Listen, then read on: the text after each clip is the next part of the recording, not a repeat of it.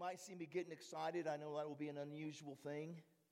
But, um, oh my goodness gracious, there's so much great revelation in this story. But we've been on a study for several weeks now. And we've been talking about what manner of man Jesus was when he was upon the earth. Why is that important for us to understand? Because we are called to be like Christ. We are Christians, ones like Christ. We have been anointed with the same Spirit. We have the Holy Spirit living on the inside of us. He's with us. He's for us. He's in us. He equips us. He anoints us. Glory to God. Plus, we can do what Jesus did because Jesus did all that he did by faith. He heard from the Father and he stepped out and obeyed. Whatever God told him to do, he did it. And that's the way we're called to live our lives. Amen? We're called to live by faith. And if we're operating in faith and we're doing things like Jesus did, guess what we're going to get? Same kind of results that Jesus did. And so, anyway, for the last couple of uh, services, we've been talking about Jesus and his faithfulness. Was Jesus faithful to do what his Father instructed him to do? Can we rely upon Jesus? Is our God faithful?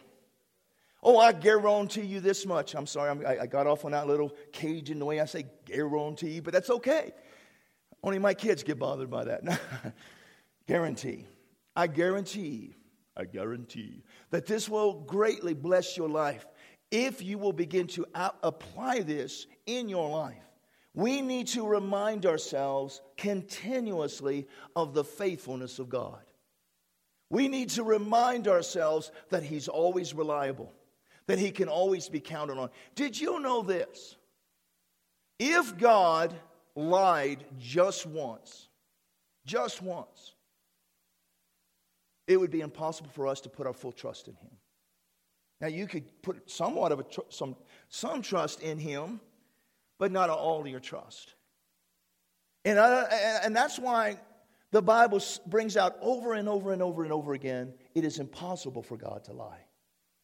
He cannot lie. Amen. He's not a man that he should repent, nor the Son of Man that he should. What? He does not lie. It's impossible for him to lie. He does not lie. It is impossible for him to lie. Meaning, if he said it, he will do it. God looks over his word to perform it in our lives. If we're stepping out based upon his word, we can count on him. Amen. And this is something we need to continuously be rehearsing. This is something that we need to continuously be meditating in. God is faithful. Everybody say, God is faithful. God is faithful. Hallelujah. Now, last week we looked at the life of Abraham and Sarah and how they went from a point of laughing in doubt and unbelief to a point of operating in great faith. We saw how when they first heard the promise of God that they were going to have a son, their minds automatically kicked in and began to evaluate and calculate the, the possibility of that promise coming to pass up against their current physical conditions. Abraham was 100, Sarah was 90. It didn't look too promising, did it? Plus, Sarah had been barren all of her life. And, and, and then arriving at the conclusion that it was impossible, that it could not be done, they began to laugh. It was not a laugh of rejoicing, it was a laugh of doubt and unbelief.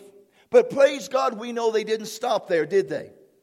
No, my friends, what we know and what we saw, instead of re- remaining loyal to their mind's conclusion that it could not be done, they took the time and they sat down together and they began to consider the faithfulness of God.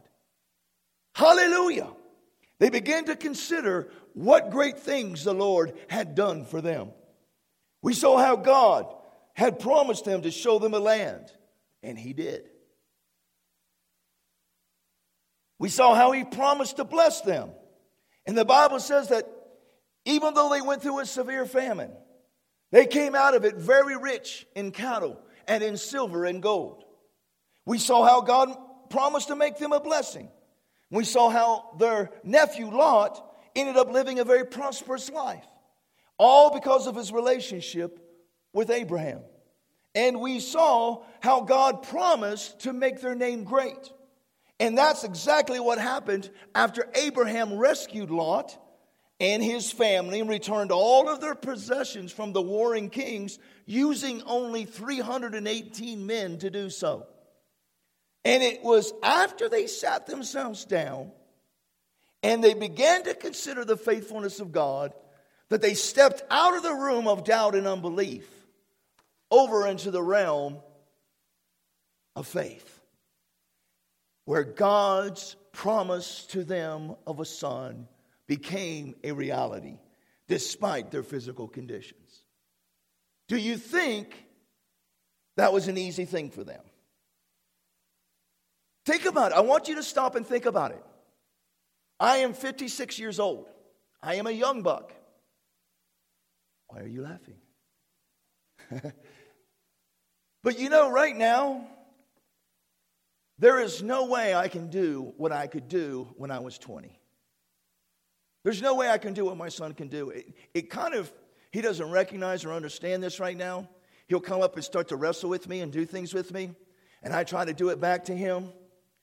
But in my mind, I'm going, I don't like to do this anymore because it really hurts. I wish he would stop that. Because if he keeps doing this, he's going to find out that he can whoop me now. And I don't want him to know that. But I've kind of given it away now, haven't I? My point is this Abraham and Sarah were old.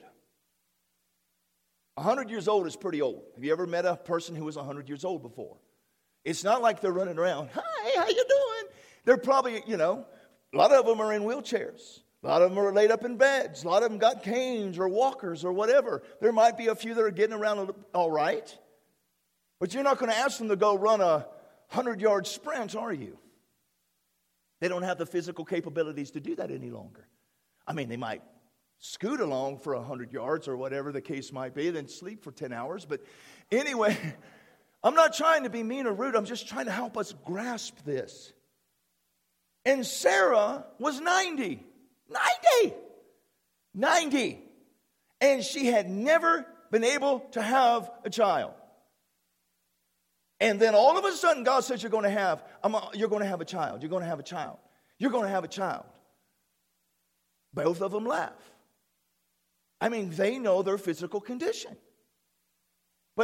As we've seen in the Word, they did not focus in on the physical conditions or keep themselves in that room of impossibility.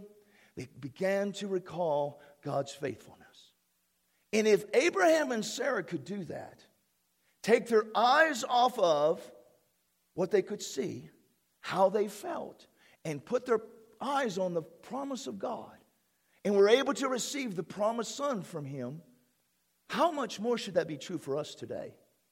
We've got the Word, we've got the Holy Written Bible. Are you listening? Do you see why it has been pressed upon my heart, and I'm endeavoring to get this across to you more and more and more? Every day you need to remind yourself we live by faith and not by sight. We live by faith and not by how we feel. We are called to live in accordance with the Word of God. Amen.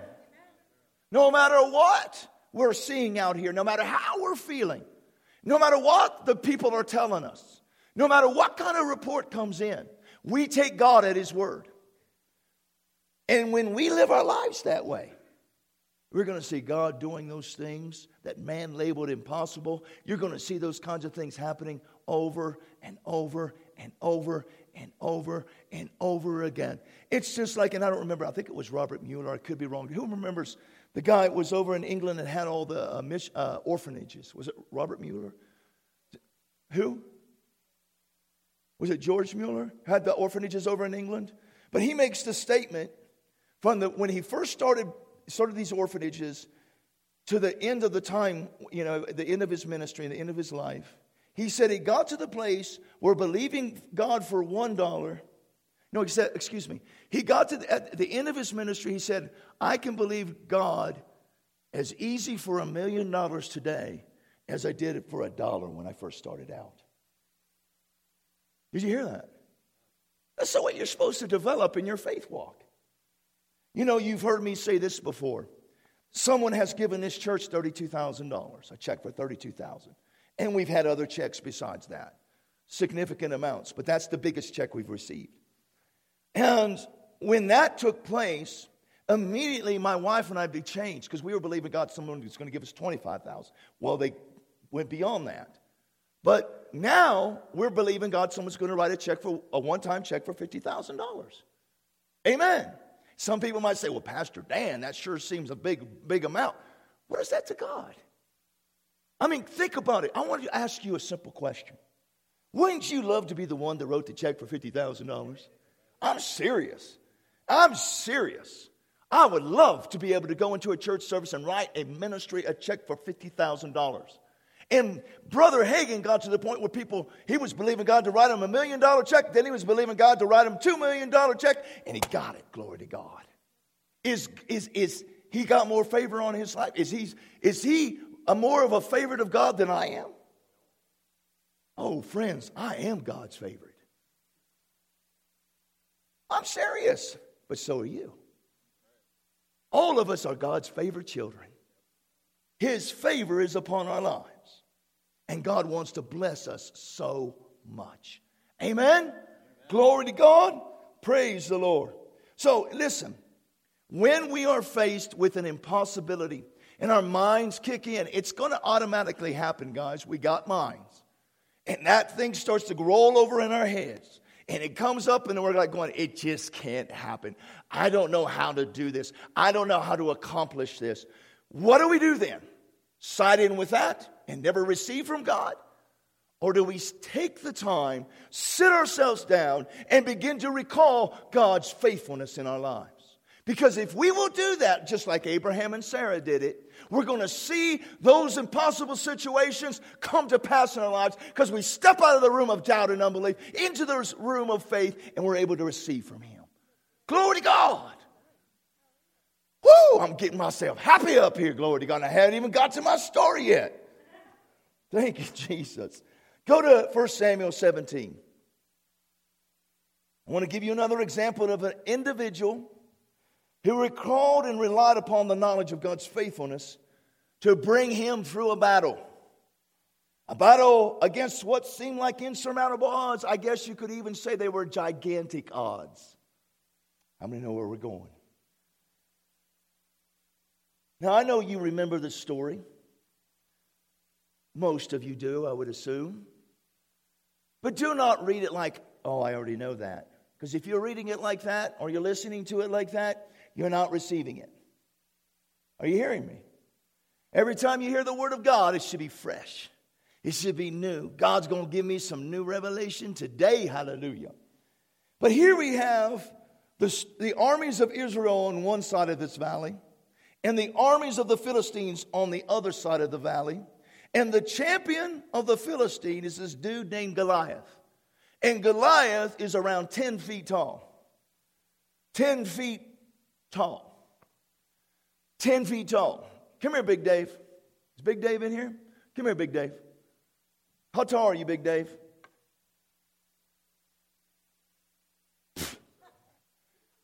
Six six or six seven? All right. I want you to stand up on those steps. That's about three feet, isn't it? Help me. Right around? Yeah, go all the way up. That's how big Goliath was. That's a big boy. I mean, Dave is a big boy anyway. And you add that much to his stature. And listen, he wasn't a little, you know, sometimes you see the tall guys are real skinny. This guy was a warrior. This guy probably had, he probably like Arnold Schwarzenegger, about 10 feet tall. I mean, okay, you can go. Thanks, Dave. You look so good up there. I know he probably wanted to stand up for the rest of the service, but no, you can go sit. Praise God. So, so he's a big guy. Everybody's got that understanding now. Then look at verse 8 of 1 Samuel 17. Then he, speaking of Goliath, stood and cried out to the armies of Israel and said to them, Why have you come out to line up for battle? Am I not a Philistine, and you the servants of Saul? I want you to notice something in this. I want you to notice what Goliath is doing here. He's trying to get these armies into fear. And I want you to notice what he keeps calling them.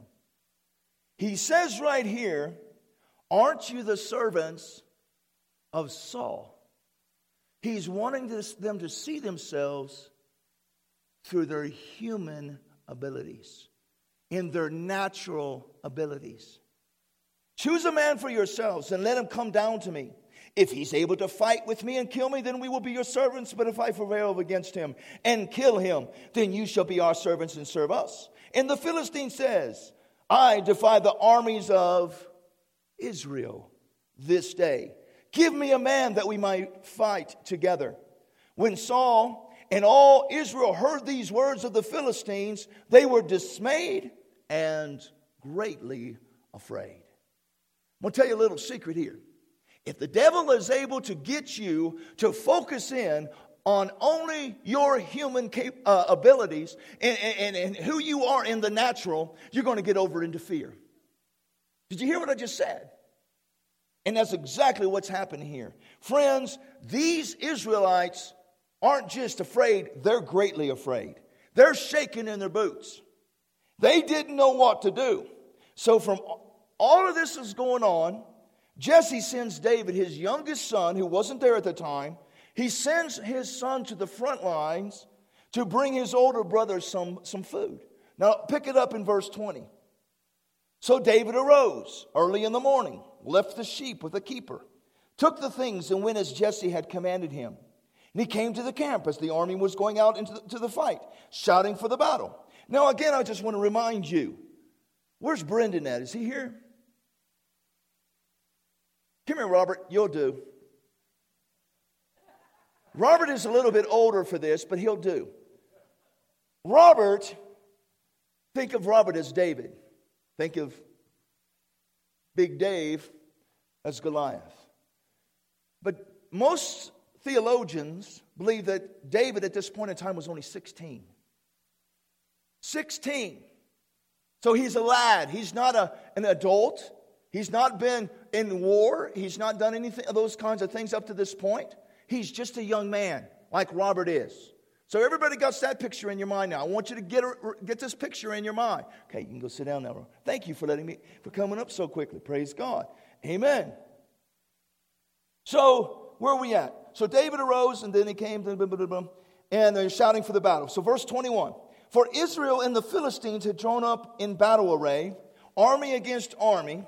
And David left his supplies in the hand of the supply keeper. He ran to the army and came and greeted his brothers. So he's just like an excited little fellow. He's happy. He's going up to the front of the battle lines. Then, as he talked with them, there was the champion, the Philistine of Gath, Goliath by name, coming up from the armies of the Philistines. And he spoke according to, this, uh, to the same words. So David heard them. And all the men of Israel, when they saw the man, fled for him and were dreadfully afraid. So at this point in time, things aren't looking so good for the armies of Israel, are they? Goliath has been coming out day after day after day and challenging them. Send someone out. Send your best man out. And you, him and me will fight. If you win, if he beats me, we're going to be your servants. But if I win, you're going to be my servants. You're going to be the servants of the Philistines. And, and so this day, something different happens. What happens differently? David overhears this. Look at verse 26. Then David spoke to the men who stood by him, saying, What shall be done for the man who kills this Philistine and takes away the reproach from Israel? I want you to notice something right here. For who is this uncircumcised Philistine? Who is this man who is not in covenant with Almighty God? That he should defy the armies of Israel? That he should defy the armies of Saul? No, he says that he should defy the armies of the living God. What is David doing differently than the armies of Israel were doing? His focus is on on God, on his covenant with God. Can you see the difference? Hallelujah. You're going to see the difference in just a moment. Praise Lord. Look at verse 31. Now, when the words which David spoke were heard, they reported them to Saul, and he sent for him. So he doesn't even know this, who this is. Sends for David. Then David said to Saul, Let no man's heart fail because of him. Speaking of Goliath, your servant will go and fight with this Philistine. And Saul said to David, You are not able to go against this Philistine to fight with him. I mean, think about it. He's a 16 year old kid. You can't handle this big giant. For you are a youth, and he a man of war from his youth. So basically, what happens, David's words get back to Saul. Saul gets a little bit excited. Finally, someone's going to step up to the plate, fight for the, the armies of Israel. And then all of a sudden, here comes a 16 year old lad into his presence. And he looks at him and says, Dude, come on now. I appreciate your zeal, but you don't have a chance against that big giant over there. You are nothing but a teenager. Verse 34. But David said to Saul, Your servant used to keep his father's sheep. And when a lion or a bear came and took a lamb out of the flock, I went out after it and struck it, delivered the lamb from its mouth. And when it arose against me, I caught it by its beard and struck and killed it. What's he doing right now? He, is killing the bear, he is killing the lion, but he's reminding himself. He's reminding himself of God's faithfulness to keep him. Glory to God. Your, verse 36 Your servant has killed both lion and bear, and this uncircumcised Philistine will be like one of them, seeing he has defied the armies of the living God. Again, where is David's focus? On God and on his covenant with God. Hallelujah. Moreover, David said, The Lord who delivered me from the paw of the lion, from the paw of the bear, he will deliver me from the hand of the Philistine. Do you see that? David is speaking faith, and his faith is based upon the faithfulness of God to always be there to help him, protect him, and enable him to overcome insurmountable odds. I mean, it ain't like a 16 year old boy all the time can go up and grab the mane of a lion and beat it to death. I was watching something the other day uh, uh, uh, on, I don't know, one, one of them things, YouTube or something but this, this, this, this lion was in a cage. And this one guy had, had, was in there. I don't know what he was in there for, but this other guy had kind of, you know, was getting the lion distracted and had some food over there. And then all of a sudden, this lion kind of turns and sees the man. And the man turns and sees that the lion is looking at him. And then all of a sudden, the lion takes off running. And the lion grabs this guy and begins to throw him around. I mean, it's pretty, I mean, there's people who were recording it. It was a lady. She's screaming to high, ah, out of here. I mean, this lion's going to town on this guy. This is an adult. This is someone who had dealt with this lion probably before. And yet here we have David talking about how, hey, when a lion came along, took one of my sheep that I was watching, that I was given direction to guard. All of a sudden, I went out and I grabbed that lion, I beat it over the head, said, Give me back my lamb. And then when that lion turned around and said, What you up? What's up, boy? I turned around and I beat it some more, and I beat it some more until I killed it. I'm talking about something that is not natural. It is supernatural. He knew who he was. He recognized that he was in covenant with Almighty God. And God, the same God who delivered the lion into his hands, and the same God who delivered the bear into his, his hands, he knew that the, that same God would deliver that big old ugly uncircumcised Philistine into his hands. Woo! Glory to God. That blesses me to know in right there I could shout, and I think I already am. Praise Jesus. Hallelujah. Oh, thank you, Lord. Now look at verse 40. Well, what's neat about this, if you, I, I don't remember where I got that, what verse it's in, but it, it, how Saul now responds to him. After he hears David, you know, because Saul saying, no, you can't do it. David shares what he shares with him. All of a sudden, Saul gets over into faith himself. Okay, you go do it. You go do what you're telling me you're going to do. Now look at verse 40. Then he took off his staff in his hand, and he chose for himself five smooth stones from the brook put them in the shepherd's bag in a pouch which he had, and his sling was in his hand, and he drew near to the Philistine.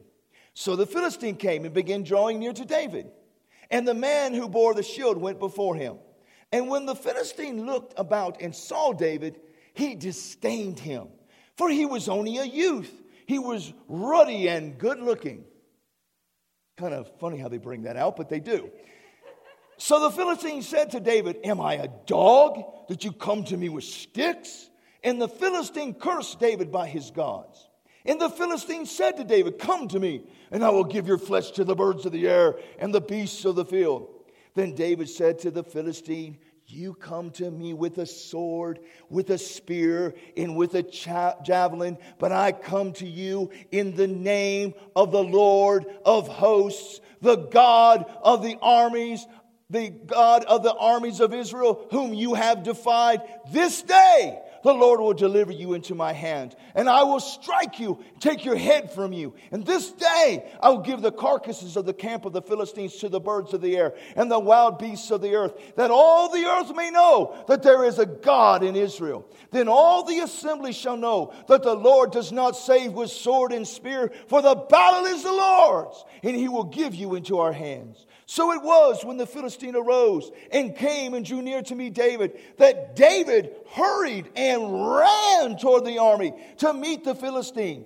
Then David put his hand in his bag, took out a stone, and he slung it, struck the Philistine in his forehead, so that the stone sank into his forehead and fell on his face to the earth. So David prevailed over the Philistine with a sling and a stone and struck the Philistine and killed him.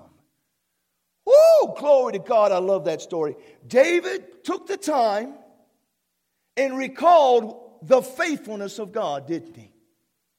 Hallelujah. And when he took off to face that giant, he was in so much faith that his God was going to come through for him once again. He didn't go up to the Goliath sheepishly, he ran at him. And glory to God, he got everything that he said he was going to get. He killed him, and the Bible goes on to say he goes up and takes Goliath's own sword and cuts his head off. Oh, hallelujah. I see, see, Mama, I like to envision these things. I like to envision David running, a 16 year old boy running up against a big old giant. And you know, he probably had scars. He was a, I mean, they, they said he was a huge javelin. I mean, it was a big old thing, big old shield, all of this stuff. What does that do? God? His focus, David's focus was on God. You've delivered me before. You're going to deliver this giant into my hands now. Why do we get so caught up when things come against us that are so gigantic and they're screaming at us? I'm going to take you down this time. I'm going to kill you. I'm going to destroy you. And we get, ah, no. Our God is able to deliver us this time, just like what He did for David and just like what He did for, for every one of us. He is faithful. He's faithful. He will always do what he has promised us. Amen? Now go with me to, in closing to Hebrews chapter 10. Whoo! Glory to God. Hopefully you see the importance of considering the faithfulness of God before ever stepping out in a faith adventure. But I want to take a few moments and look at the importance of also reminding yourself of God's faithfulness from the time you release your faith to the manifestation of what you're believing God for here in this natural realm. Hebrews 11, excuse me, Hebrews 10 23. The Bible says, Let us hold fast the confession of our hope. The King James Version and some other versions actually call, say, Let us hold fast the confession of our faith. You understand that faith is the substance of things hoped for, hope is a part of our faith. So let us hold fast the confession of our faith, or our hope, without wavering. Now, once we step out in a faith adventure, how many understand that's when the real fight begins? It's called the fight of faith. We're going to be challenged to let go of whatever it is we're believing God for. In other words, we're going to have opportunities to waver and give up on our faith adventures. That's why here in Hebrews 10 23, it tell, it's telling us to hold fast to our confession of faith. The words hold fast literally mean to tightly wrap our arms around and embrace it with all our might, refusing, rejecting, refusing to let go, rejecting all attempts of anyone to try to steal it away from us. That's what that, those words mean there. In other words, we ain't letting go. It's like a bull with a, a bulldog with a new bone. I don't know if a bull would eat a bone, but anyway. But we're not going to let go. That's the way it has to be. Well, if the writer of Hebrews knew that once we got over into faith, we'd have the opportunity to waver, wouldn't it be logical for him to give us the information as to what realm we might waver in? Well, look at the remainder of this verse. Let us hold fast the confession of our hope without wavering, for he who promised is faithful. So we can see that the realm we're going to be challenged in after beginning a faith adventure is not what God has said, but instead is God faithful? Will he do what he said he will do? Friends, I'm convinced one of the main reasons, not the only reason, but one of the main reasons so many folks end up shipwrecked after starting out in faith is because they fail to continue to judge God faithful who has promised. Listen, the devil's not going to come along and say to you, Did God really say by his stripes you were healed? He's not going to come along and say, Did God really say, My God shall supply all your, all your needs according to his riches and glory? All we got to then do is say, uh, I got the Bible. I can see it very clearly right here in the Word. Obviously, it's right here, devil. Don't stop being so stupid. So instead of coming and saying that to us, what does he do? He comes along and says things like this Is God going to come through for you this time? Not this time. Not this time. He's not going to do it for you this time. Has anybody besides me ever had those thoughts go through your head? Not this time. Not this time. What's he trying to get us to do? Doubt God's word or doubt, God's faithfulness? Do you see that? Friends, the devil wants us to let go of our confession of faith because if he, he knows if we keep holding on to it and refuse to let go of it, that promise will eventually manifest in this natural realm. So he will come and he will try to get us to doubt the faithfulness of our God. Will God come through for us this time? But that's when we need to take the time and remind ourselves of just how faithful God has always been in our lives. That's when we need to take the time and consider what great things He's done for you and me. And one of the best ways, as I mentioned this last week, but today I found it so that you can see how I did it, I, the, this is, this, you might think this is so, I don't know, I don't even know why, so simple, but it is so simple. But you've got to learn to do something like this. You've got, I, I wrote down at the top, for consider what great things the Lord has done for you.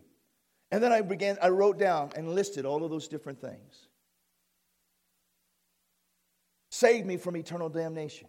Saved me to eternal bliss spent in his presence chose my family and me and all of Joan's family to be a part of his family. All of us are children of the Most High God.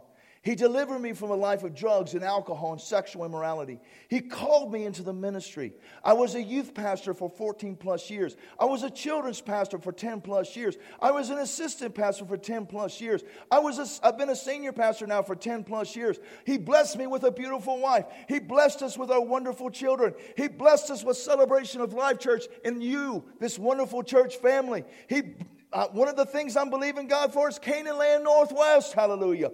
Uh, he blessed me with wonderful friends in the ministry. He's given us, a, he gave us a beautiful home in Missoula, and he's given us a beautiful home in Belgrade.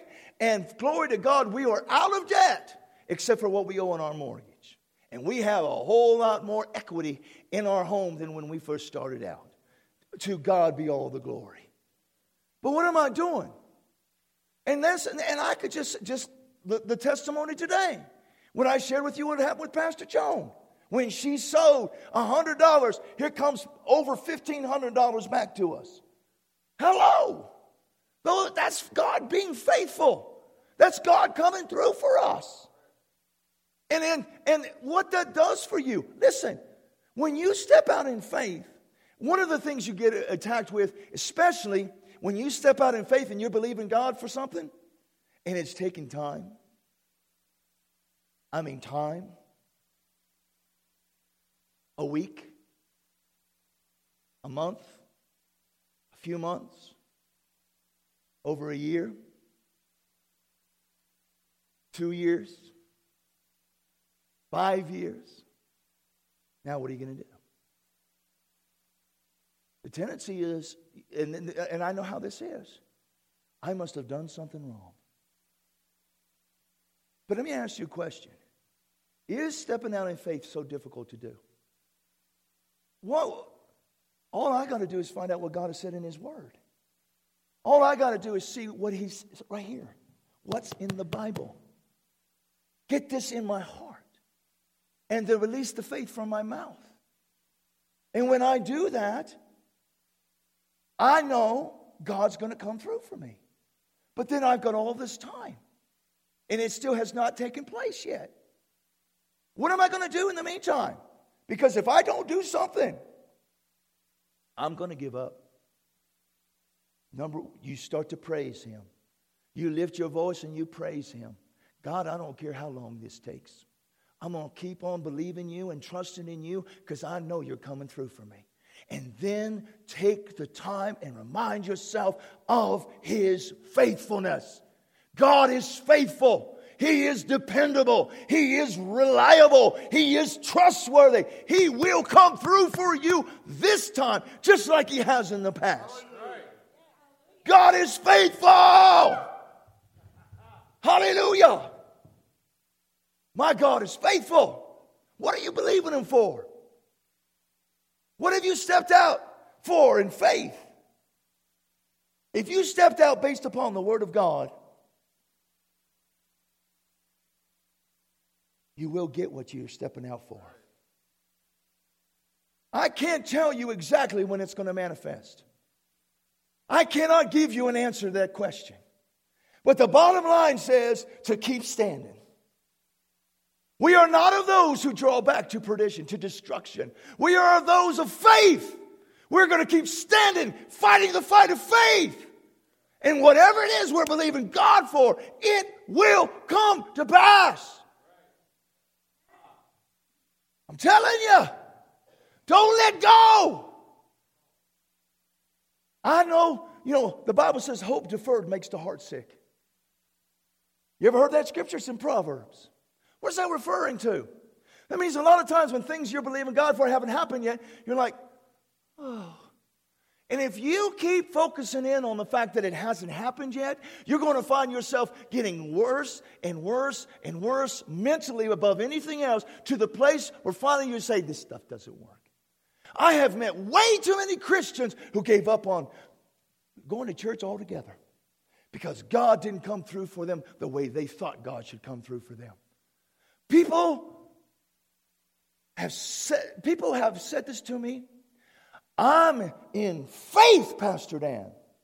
I'm believing God, Pastor Dan. And I'll look at them and I say, What scriptures are you standing on? And they'll look at me and say, bat their eyes. Well, well,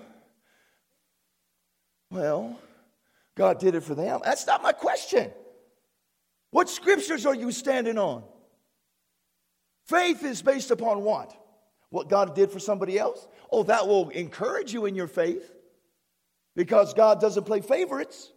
But unless you're in faith based upon the truth of God's word, unless you're standing on the rock, then you're not really in faith. But get this if you are in faith, and when you step out, and it's taken longer than you thought it was going to take, keep on rejoicing in God. Keep praising his name. My God is coming through for me again. I know, glory to God, I'm going to see the full manifestation of it. And I'm going to be able to stand up and testify. Let the people know that this stuff is working in my life. And I know that my God will continue to do this because my God is faithful. He's faithful. Do not allow doubt.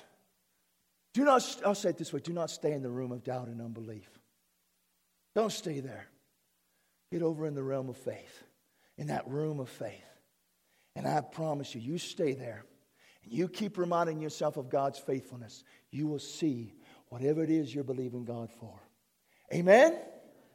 Glory to God. Now, the next time we get together, Lord willing, hey, it's up to Him. I want His service, it's not mine. But the next time we get together, I want to start talking about it from our perspective. We're called to be like Jesus. Is Jesus, is God faithful? Well, if we're his followers, we're called to be faithful. And I, I, I say this to my kids all the time.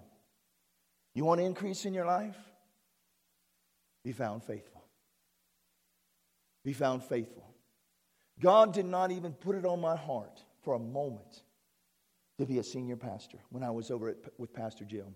Never even gave it a thought. I was focused on what I was doing, what God had called me to do there to be the youth minister, become the children's pastor, and be the associate pastor. I did it all. I mean, I, I'm not bragging, I'm just letting you know that's what we, we cleaned the church. I, you know, mowed, I weed whacked, I did, I mean, I did practically everything besides lead the praise and worship, although I did lead the praise and worship in the youth. My point is, it wasn't until I was found faithful all that time all that time of doing what I did as unto the Lord, I mean, I had people tell me, I had people come up to me and tell me who graduated from the same Bible school, I don't know how you do it. I don't know how you stick it out here. I don't know how you continue to, you know, remain doing what you're doing. And it, it kind of took me aback, and I said, This is what God's called me to do. This is who God's called me to be. But it was then that God rewarded my faithfulness and brought increase to my life and said, I want you to go start a church in Bozeman. After over 12 years being over there. And now here I am 10 years later, pastoring you, pastoring this church. And I, you know, if the Lord calls me onto something else, hallelujah. But I'm not going to leave you floundering around. I'm not saying that at all. Don't Everybody's like, I'm not saying that at all. i have been called to pastor you. And I'm honored by that. At, at, the same time, tremendously humbled by that. I can't do this in and of myself. But I know this much. If you want to increase in your life, and I know everybody does, you've got to be found faithful. Faithful to do what God is telling you to do. That's the only way you're going to see the increase, my friends. How many want to increase in your life? Does anybody uh, put, put your hands down? How many and I, I want to see if anybody's bold enough. Is there anybody in here who doesn't want increase in your life? How many want to see decrease in your life? How many want to see your life going spiraling downward? Nobody wants that. Well, if you want, if I, I'm, I'm kind of like giving you a secret right here, for a lot of people at least. You want to see the increase, be found faithful. And we're going to talk about that next week, Lord willing. Amen. Glory to God. Have you guys getting something out of this? Aren't you thankful for God's faithfulness? Aren't you thankful that Jesus was always faithful to do what his Father told him to do? Amen. I tell you what, this kind of story, this kind of revelation can change your life forever. I want to go up higher. How about you? I, I am not satisfied with where I am. I know I'm saying something really funny because Tammy's losing it back. Glory to God.